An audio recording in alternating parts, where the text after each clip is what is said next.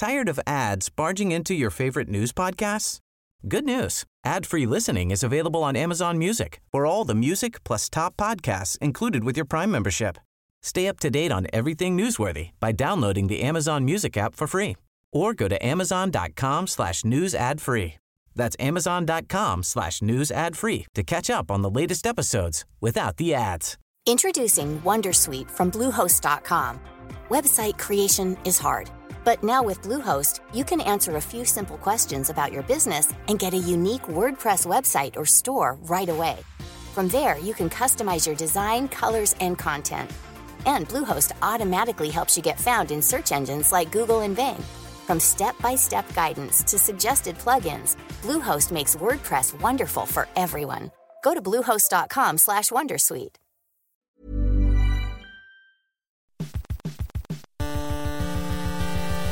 UK Tech Weekly Podcast.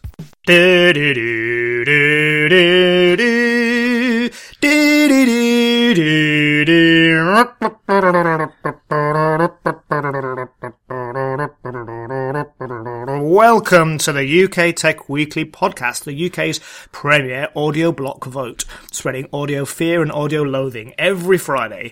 The UK Tech Weekly Podcast is an infotainment hanging chat from the editors of PC Advisor, Tech World, Macworld UK, and Computerworld UK. You can find us on Acast, on SoundCloud, on iTunes, and plenty of other places. Every Friday we head to an audio hustings, making a series of ill thought out audio promises, making impossible audio pledges to disparate audio special interest groups in order to bring you no more than 40 minutes of informed tech chat on the hot tech topics of the past seven, Seven days. days.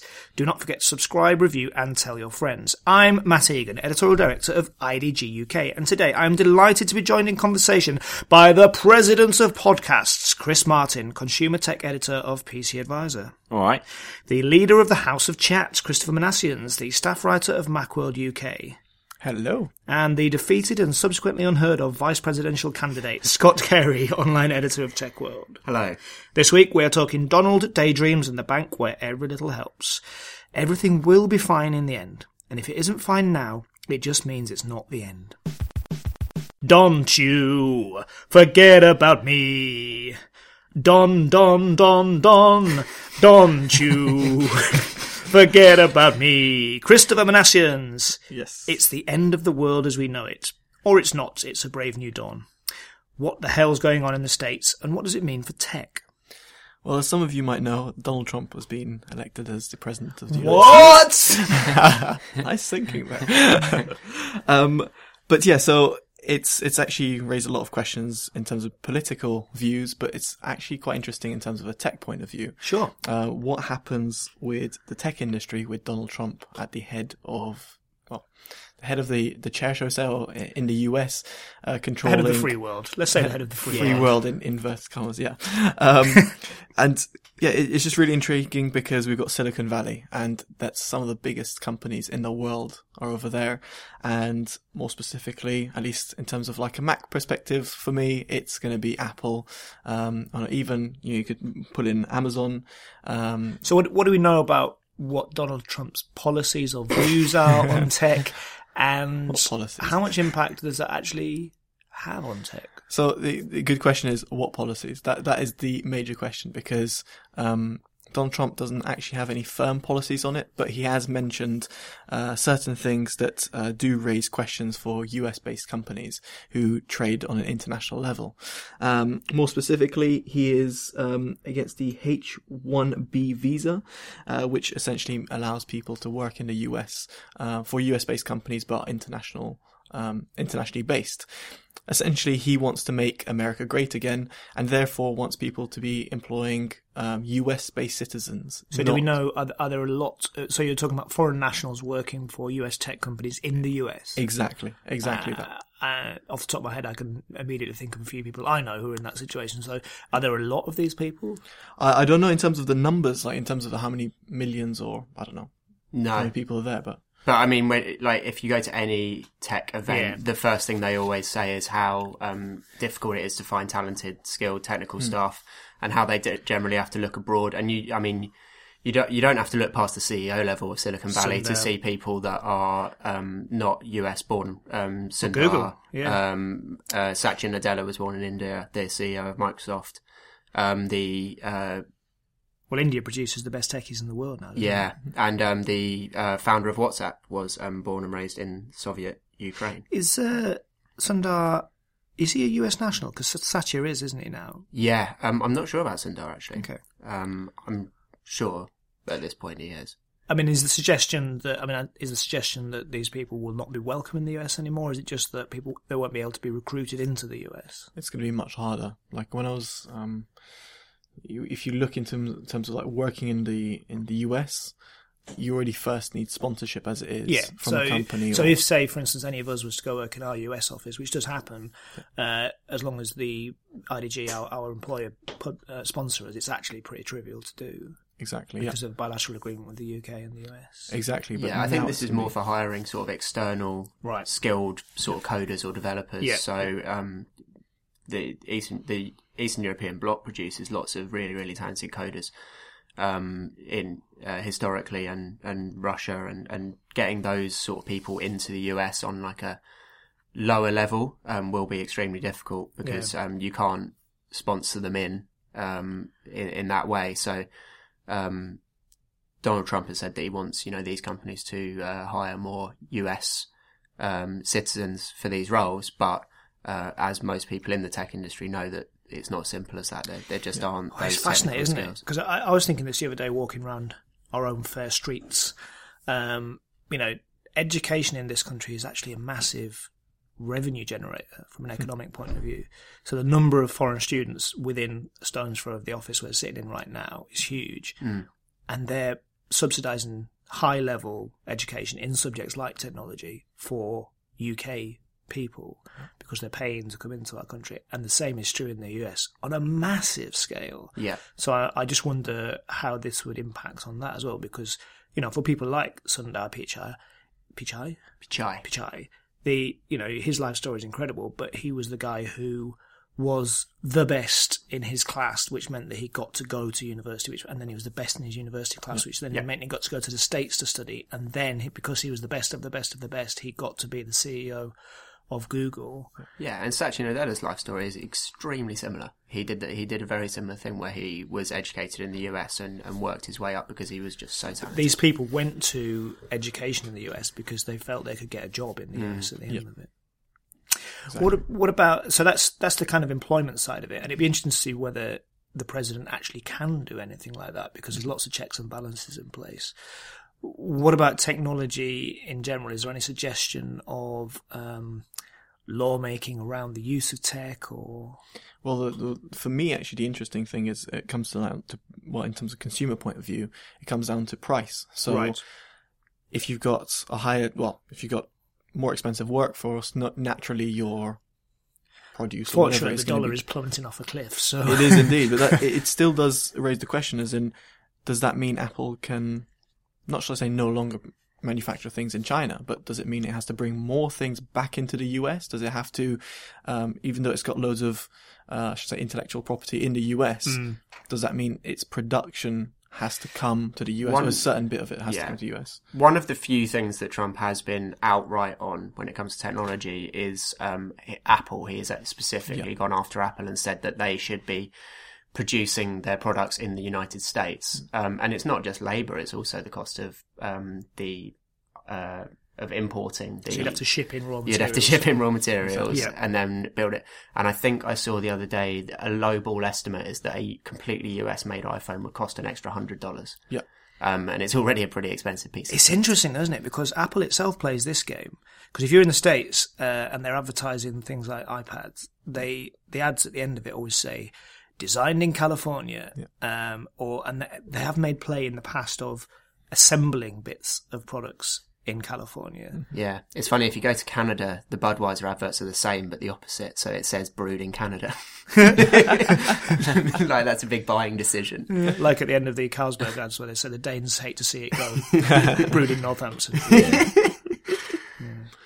But yeah, it does raise the question. It does it does bring a lot of interesting points, um, more for the consumer point and even for the the business point of view. Like business to business relations, how they're going to change. Does, let's say, I don't know if still, if they still do, let's say Samsung are providing parts to Apple, are they mm. going to have to ship them over to the US? I mean, the thing is, I think his term is four years, if I'm not mistaken. Yep. right? Yeah. Yep. So how much change can he actually implement to these companies? Not in a great four years? deal, typically. I mean, because the because Republicans have both houses, Yeah. certainly in terms of fiscal policy, they can do a lot of stuff. So that'll be interesting. They could, you know, taxes can be cut and things like that. Yeah.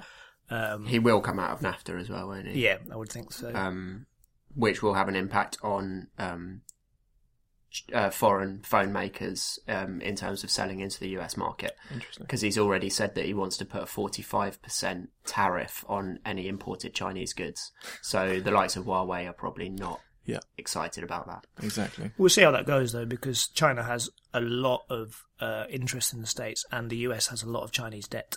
So, how easy it will be for him to do that? I think he doesn't understand seen. it, to be honest. Yeah. He, he doesn't really know about it. He just says, let's just do this. Doesn't really think Yeah. about He'll try his best. What about the uh, the big beasts of Silicon Valley? How are they reacting to this uh, result? Because it is, you know, it is a uh, whether you like or dislike Donald Trump, it is a shaking up of the political norms. Yeah, they're really sad. Well, like the whole of the West Coast was um, Yeah, Yeah, for Hillary, right? yeah, yeah. California. Uh, Yeah. Well, both coasts were overwhelmingly Democrat. Both. Um, but no, they are they're they're really sad about it. Um, a few people have like collated Silicon Valley tweets um, in response, um, and a lot of them will sort of wrap it up in a "we push forward and you know we're positive and we will implement change and yada yada."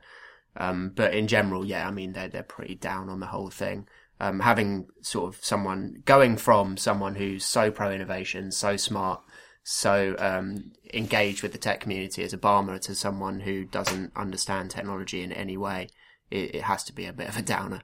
He's gonna probably get his like is his son like ten years old. Yeah.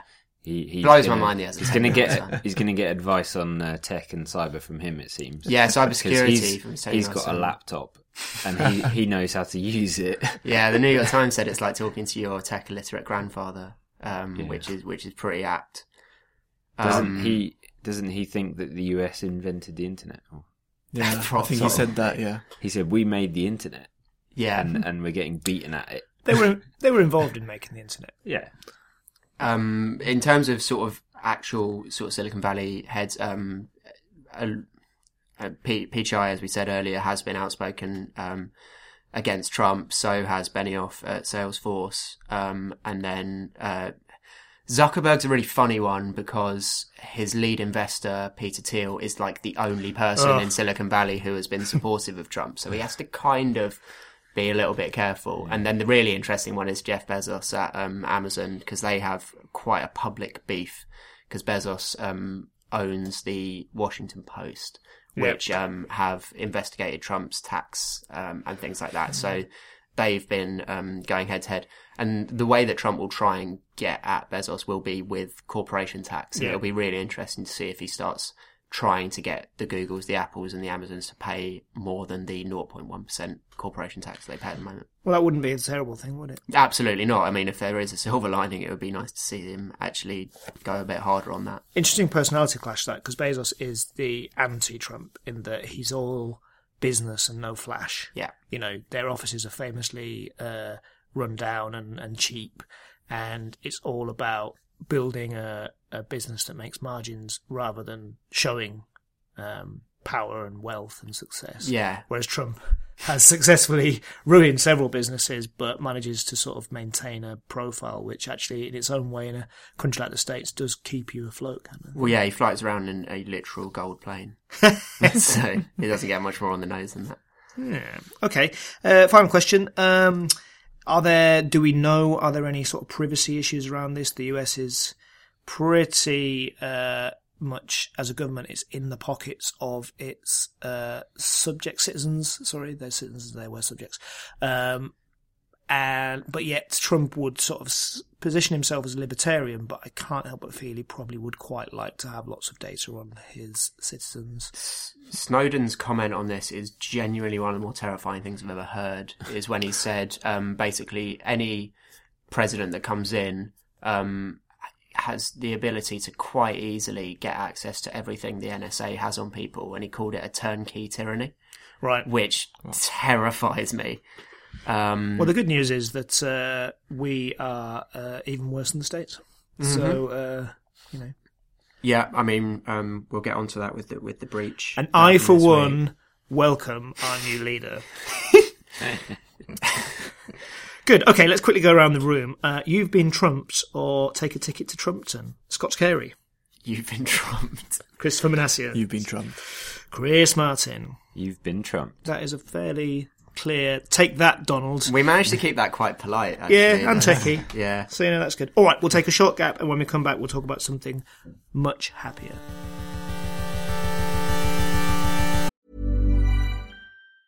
If you thought the only way to get a more defined jawline with natural looking results was through surgery, think again. Juvederm Volux XC is a non surgical injectable gel filler that improves moderate to severe loss of jawline definition and can help you achieve natural looking results with little downtime. Even better, this improved definition lasts up to one year with optimal treatment. No maintenance required. Improve jawline definition for a smooth, sculpted look with Juvederm Volux XC. For important safety information and to find a licensed specialist, visit juvederm.com. That's J U V E D E R M.com. Not for people with severe allergic reactions, allergies to lidocaine, or the proteins used in Juvederm. Common side effects include injection site redness, swelling, pain, tenderness, firmness, lumps, bumps, bruising, discoloration, or itching. There's a risk of unintentional injection into a blood vessel, which can cause vision abnormalities, blindness, stroke, temporary scabs, or scarring. Talk to a licensed specialist to find out if it's right for you. Tired of ads barging into your favorite news podcasts? Good news. Ad-free listening is available on Amazon Music for all the music plus top podcasts included with your Prime membership. Stay up to date on everything newsworthy by downloading the Amazon Music app for free or go to amazon.com slash news ad free. That's amazon.com slash news ad free to catch up on the latest episodes without the ads. Introducing Wondersuite from Bluehost.com. Website creation is hard, but now with Bluehost, you can answer a few simple questions about your business and get a unique WordPress website or store right away. From there, you can customize your design, colors, and content. And Bluehost automatically helps you get found in search engines like Google and Bing. From step-by-step guidance to suggested plugins, Bluehost makes WordPress wonderful for everyone. Go to bluehost.com/wondersuite. Cheer up, Chris Martin. Oh, what could it mean to a daydream believer and a homecoming queen? Chris Martin, are you a daydream believer? I am. And I'll tell you why. This is great podcasting. So this week, Google has launched its new VR headset, um, and it's kind of an evolution of the cardboard Yeah. one, which was just made of cardboard. Um, and so it's one that you put your phone in. It's not like the HTC Vive. So or, like the Samsung uh, VR? I yeah, suppose? similar to the Samsung VR. Probably that's its closest rival. Um, so that that that one you put your Samsung phone in, obviously, um, and this new one you can put um, lots of phones in, or you will be able to anyway. So it's it's a more um, finished headset, if that's the right word. Yeah. It's more of a kind of Because cardboard was like willfully Heath Robinson, wasn't it? You Yeah. kinda- You, you cut it out. And, Yeah, and it had Velcro on it, and Yeah. and um, it was all a bit basic, but that was kind of the idea. And this even is even the Samsung one where you can like see the phone on the front looks quite basic. So they've kind of covered it up on. You this can one. cover it up on the Samsung. It's got like a plastic Oh, cover okay. that clips on over. But yeah, you, I think you can just about see the phone through Yeah. that. Um, so this one's it looks really nice. It's um, it's made of fabric, or it's got a fabric coating anyway, um, and it's, it's it's got a plastic core, so it's nice and light. Uh, comes in some really nice colours, um, and you slot your phone in the front, um, but it's not got quite the support of the cardboard yet because you need a Daydream uh, compatible phone, and there are basically only two at the moment, and that would be Google's own Pixel phones. Yeah. So they're the only ones that will work with it at the moment, but there are lots more coming. So you've got a Google Pixel phone, say, let's just imagine that. Yeah. How much does the Daydream then cost you? The actual headset is only 69 quid. Okay. Uh, and it came out yesterday. Um, so obviously that's that's pretty cheap compared to something like the Vive, which is Yeah, like yeah. six hundred, you know, over H- six How hundred does it pounds. uh, compare in terms of content or games or? Um, so the content is a lot less at the moment. Yeah. Um, I'm not sure why you can't use. I don't think you can use anything that you could use on cardboard. You can't just use on Daydream. Right. It's a different app. It's a different set of content. So Um, they're reliant on games makers or experience makers creating uh, content specifically for Daydream. Yeah, I think so. You can Okay. do 3D YouTube. Yeah, you can do YouTube. Um, I think there's Netflix, or if that's that's coming at least. Yeah. Um, it- there's there's a few little kind of mini games and stuff at the moment. Um, I mean, I've only we've got a review sample, but it only arrived yesterday, and I wasn't here, so I haven't actually used it. Yeah. I haven't actually used it properly since the Google event. Yeah. Um, which I just had a quick go on lots of different things. Um, one of the main things people will be excited about is the Fantastic Beasts Right. experience, which they've you know teamed up with JK um, Rowling for. Um, Very which important is to say quite Rowling cool. there, in case people thought it was JK from Jamiroquai. Yeah. It's really a very different experience. that would be an interesting one. Um, so yeah, at the moment there's just the Pixel and the Pixel XL that you can use with the headset. Um, but they did say that there would be at least some more by the end of the year, Okay. including Huawei. But they uh, Huawei just launched the Mate Nine, Right. which they didn't mention anything about Daydream support, so that was a bit weird. But hopefully there'll be some more soon. I Been- missed the chance to make a virtual insanity joke there. you did. You certainly did. Uh, we've, we've done that before. so, yeah, so this is interesting because you kind of feel like they would need, if this is going to be mass market, maybe that's not the intention, but it would need uh, the support of people who make experiences and games, which in return probably needs a lot of people to have the device, which needs a lot of phones to be compatible with the device. yeah. What's Google hoping to achieve here? I don't know, to be honest. um, I guess we'll find out. But yeah, the, the lack of support is a bit of an issue when you could basically use anything in cardboard. Um, but you've got to have a Daydream compatible phone. I don't even know what the requirements are for a Daydream compatible phone. I mean, it connects.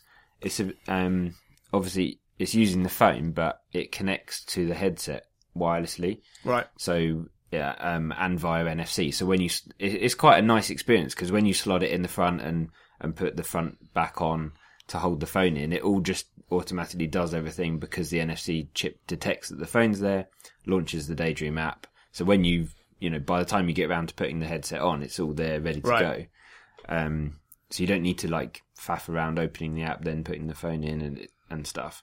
Um, and the, one of the major differences compared to like the Gear VR or a lot of other headsets is that it comes with a controller, which is a, which is wireless. So it's just like a tiny little TV remote, and that's kind of like a Wii remote. So it's got you know motion sensors and, Okay. and gyroscopes, so you can, uh, it you know it gives you a mouse pointer in the you know in the in the app, and it just makes it a lot easier to use because you've got that in. You don't have to look at something for a length of time to so that it knows you're trying to load that thing Yeah. uh, and in like in in stuff like Fantastic Beasts, it's your wand, so it just kind of gives you that really nice. Sounds pretty cool. VR and, and it almost sounds a bit sort of Wii like in the sense that Yeah. maybe this is the kind of um, more accessible, uh, more kind of social.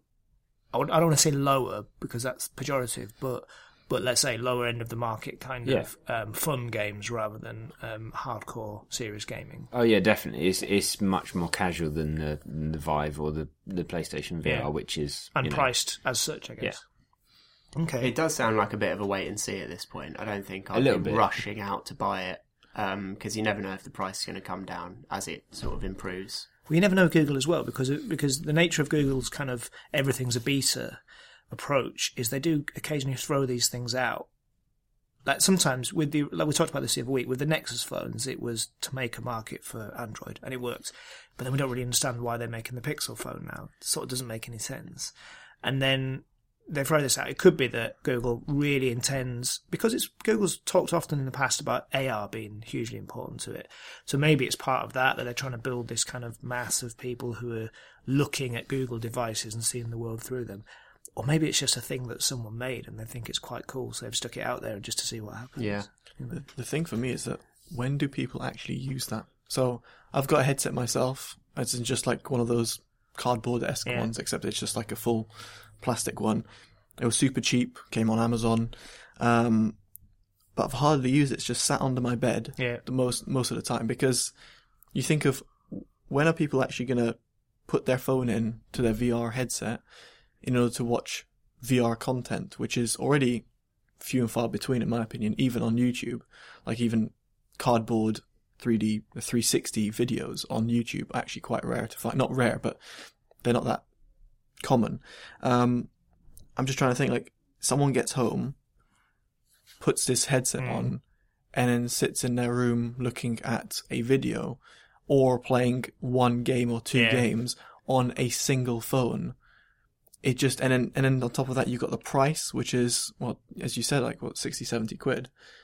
It just doesn't make sense to me. Like, why would why would It needs the someone do content that? spot, doesn't it? It needs Yeah, not only it needs a compelling game, say, or Yeah. two. it, it needs something that will actually drive people to do it because as far as I can see, like the Vive, um, and the Oculus, they've got their market. Those are the hardcore gamers that really want to play and they're Well, going to set up a room for And it. And the PlayStation and a PlayStation, VR yeah. has got PlayStation users, and as we've discussed previously, although it's not cheap, it's a uh, it's a relatively affordable extension if you're a PlayStation gamer. Yeah, Whereas exactly. this is kind of I think yeah, the, I think the Daydream View is kind of aimed at people interested in VR, maybe never used it before, and just are intrigued as to what it's like.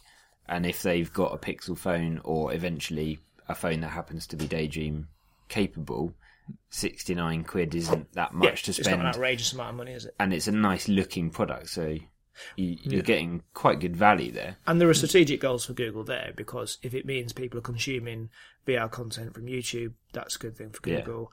And as I say, they have talked often over a period of many years about augmented reality and how that's kind of the future of search. And they want you basically to be walking down the road looking for one of these headsets, um, ordering coffees with your eyes a weird dystopian future world. I mean, whether or not people then use them, like you say, like you know, a lot or every day, or you know, I don't know, it is a bit of a novelty still. I think, um, but you know, it's it hinges a, a lot on the content, as we've already said. So Wait and I see. guess we'll see. Yeah. Yeah. Okay, cool. Uh, let's go around the room. Uh, I'll see you in my daydreams or in space. No one can hear you daydream. Scott Carey, In space, no one can hear you daydream. Christopher Minasian. Let's go gravity. Okay, Chris Martin. I'll see you in my daydreams. Lovely Is that- stuff. that's Lovely. The first one. Yeah, I like I like a split vote. Cool. Uh, not all split votes. We we'll take a very short break, and when we come back, we'll be talking about Tesco Bank. Thank you very much for the entry, and thank you very much, thank you very, very, very much. Scott Carey, why would we be better off carrying our money around in stripy plastic bags? It's a very good question. Um, Tesco Bank, the bank from everyone's favourite supermarket, uh, was subject to a huge breach of security this week. Um, it, the biggest of any bank in the UK, um, and also it, it's pretty much on the same scale as the huge Talk Talk um, customer breach, um, which happened last year. Um, so yeah, essentially, you you would have been better off just putting your money under your mattress at is, is Tesco Bank an actual thing, or is it a white labelled version of another bank? No, so it was. It was a 50-50 venture between RBS and Tesco, Right. the supermarket chain, um, back in '97. But then Tesco um, bought out RBS um, after the financial crash. Right. Um, so it is um, wholly a part of Tesco PLC. It's just another of their many revenue streams. Um, And how do we know how this happened? Is it something they did wrong, or So not yet. Um, many sort of security experts are saying that a breach of this scale means that it probably has to have come somewhere from an internal issue, Dun, dun, or dun. a breach via their mobile application, which is less secure. right? Um, but this is this is a really nice early challenge for the new National Cybersecurity Centre, which we spoke about a couple of weeks ago, which has been set up. Um, this will be their first big sort of project, and what they'll do is they'll work with Tesco Bank to work out where the breach came from. Um, they will go after anyone responsible and try and um, prosecute. Um, so hope, and their their new thing is to be really, really open about this sort of thing. So hopefully, we'll as a public We'll find out. find out, and then they'll try and ease concerns around this because this has huge implications for any bank that isn't the big four. Right. Um, because just natural lack of trust here. Like Yeah, of course. switching over to a bank like Tesco Bank requires a little bit of a leap of faith. Um, and then when you have to worry about them not being as secure as the banks that have you know millions and millions to throw at this, uh, that that has to be a So, huge so what, how, how, if I if I was a Tesco Bank customer, what would I I've experienced or if, So uh, it was only a small amount of the actual customers which had money taken from them. So I think the breach was something like 130 current, 130,000 current accounts were breached, but only 9,000 accounts had money taken out. But of those 9,000 accounts, 2.5 million pounds were stolen. bloody hell? Tesco immediately, Tesco Bank immediately reimbursed all 9,000 of those customers. Right. Naturally. So is that going to cost Tesco two and a That's half going to cost them quid? two and a half million quid, unless they can somehow manage to claw it back, which they generally don't. Money spill in aisle seven. Money spill in aisle seven. What is really troubling for Tesco Bank is that um, the uh, GDPR now really comes down heavily on anyone that gets breached in this way. Yeah, bet. And they are currently looking down the barrel of a two billion pound fine for this data breach. Considering that Tesco Bank only makes one billion in revenue every year, that could floor Could them. finish it off. Yeah. Yeah. Wow. Um, basically, I think Tesco would have to at some point decide whether they want to close it or, Just give it or- away to another bank, I suppose. yeah, or try and use their other revenues to dig it out. But I'm I'm not sure at this point, with the lack of trust and and the reputational damage, that it's it's a venture that they'll they'll sort of go forward with. Wow. So if I'm a customer of Tesco Bank, should I be doing anything right now? Uh, if I was a customer of Tesco Bank, I'd probably switch. Since Just- you say that though, because it's unlikely they're going to get done twice, isn't it? I mean, you would think that they would, if any. I don't know. This is probably me just being an optimist, but if you if you're you know, it's like if somebody makes a mistake that costs you a million pounds, you just paid a million pounds to learn a, learn a lesson. And, um, I don't know.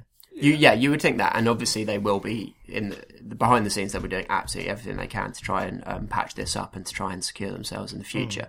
The problem is um, that sort of cybersecurity isn't that simple. Yeah. and um, you patch one thing, but there's there there are still you're still sort of addled with with vulnerabilities. Get a copy of Norton, lads. Come on. So, I mean, it'll be interesting to see how the cybersecurity centre reacts Yeah. and if it, if it gives them some advice. Um, but I, I think it's the it's the trust issue here. Like, if I was with Tesco Bank, it's going to cost me nothing to switch my account. I, I think I'd just switch. yeah. Well, and the other banks will be sniffing around, won't they? They'll be- they'll be- absolutely. So, is this a new bank, old bank thing? Can we can we trust the new banks? I think that absolutely not. Like the the the old banks are no more secure than Yeah. the new banks just because they've got more money to throw at cybersecurity. Um, the, the problem is the, the, the changing landscape of cybersecurity means that they've got these big sort of firewalls up, but they've got, you know, huge amounts of legacy infrastructure. They've got mobile applications Legacy code all over the place. all over the place. So they they are all addled with vulnerabilities. It's just the big banks have slightly more resource to try and like. They've got that big old scary looking horse as well, haven't they? Which would scare off. They have, uh, which would scare off sort of physical combatants.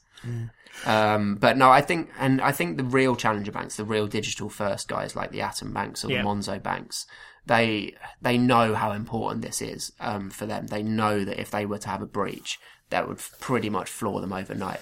Well, and I suppose, unlike as you described, Tesco, which was kind of uh, hived off from RBS, Mm. those those guys are building their banks from the ground up. So they're building their tech from the ground up. We discussed Yeah. this before, didn't we? They, Yeah. They're like one of them. I think maybe it was Mondo has actually bought off the peg software, but It's Atom- the other way. So Atom bought off the peg, Right. Monzo built, built theirs from the ground up. yeah. But either way, it's sort of starting with a clean, secure system. Yeah, you make sure that everything you build is as secure as possible for like modern Mm. attacks. Whereas um, the other guys are generally trying to sort of patch up the airplane while it's in the air. There's just one thing though. You're just saying about if it would happen again, and would you be, would you keep your money in Tesco Bank? Hackers are out there to prove a point often. Like with PlayStation, I think they hacked it several times, and Well, they- Xbox, and they did it several times just because they were like, "You still haven't patched it up." They see a vulnerability Yeah. and they go after it. That's exactly what they do. Exactly. So uh, it'd be interesting to see if if Tesco, as you said, would survive, but let alone these other banks. Yeah. If if they'll now be going after other banks, going, oh, these guys got hacked, and other big hacker groups come across and go, we can do that too. We want to prove a point too. It's an interesting um, point in terms of where finance and government meet as well. Going back to the original conversation, is you know where where does responsibility lie as well? And this is the sort of thing that's very difficult for governments to regulate because they don't understand it. Yeah. For a start. Um, and they, they sort of bring down these huge draconian fines to try and force the banks to take this sort of stuff really seriously. Um, but I still don't think they, they really are. Um, I I think the telcos got a real big sort of shot in the arm with the TalkTalk thing, and they realised that they had Yeah. to to bulk up. And this might do the same thing for a lot of the smaller banks. They might think, okay, we really have to do something about this now. Well, yeah, because I mean, one of the it was a, s- it was a small part of it, but one of the one of the things that happened that led us into the financial crisis of 2007 2008 was that it was cheaper for banks giving credit to just not worry about security to an extent, uh, and certainly to not worry about knowing the identity of the people to whom they were giving credit because they were making so much money. It was the, the the real sort of metric of success was how quickly can we get credit to a person, Yeah. rather than how secure are we. Well, yeah, two and a half million wouldn't have worried them a huge amount. It's it's the reputational damage and now the fines that really put them off. Hmm. Okay. Uh, interesting times. Let's quickly go around the room then. Thank you very much, or what a bunch of bankers. Scott Carey, What a bunch of bankers! Chris Minasian, What a bunch of bankers. Chris Martin. What a bunch of bankers. That's very much a consensus on Tesco Bank being a bunch of bankers. Thank you for listening to this edition of the UK Tech Weekly podcast. Uh, do get in touch to let us know your thoughts and opinions and to shake us down for cash, or indeed if you are interested in advertising. You can tweet us at UK Tech Podcast or email editor at idg.co.uk. And we will be back next week, presuming the world still exists, with more informed opinion on the hottest topics in tech. So until then, don't forget to subscribe, review us, and tell your friends. Uh, and until then, say goodbye, guys. Thanks, guys. See Bye. UK Tech Weekly Podcast. Tired of ads barging into your favorite news podcasts? Good news. Ad-free listening is available on Amazon Music for all the music plus top podcasts included with your Prime membership. Stay up to date on everything newsworthy by downloading the Amazon Music app for free or go to amazon.com slash news ad free. That's amazon.com slash news ad free to catch up on the latest episodes without the ads. Join us today during the Jeep Celebration event. Right now, get 20% below MSRP for an average of 15178 under MSRP on the purchase of a 2023 Jeep Grand Cherokee Overland 4xE or Summit 4xE. Not compatible with lease offers or with any other consumer incentive offers. 15,178 average based on 20% below average MSRP from all 2023 Grand Cherokee Overland 4xE and Summit 4xE models in dealer stock. Residency restrictions apply. Take retail delivery from dealer stock by 4 1. Jeep is a registered trademark.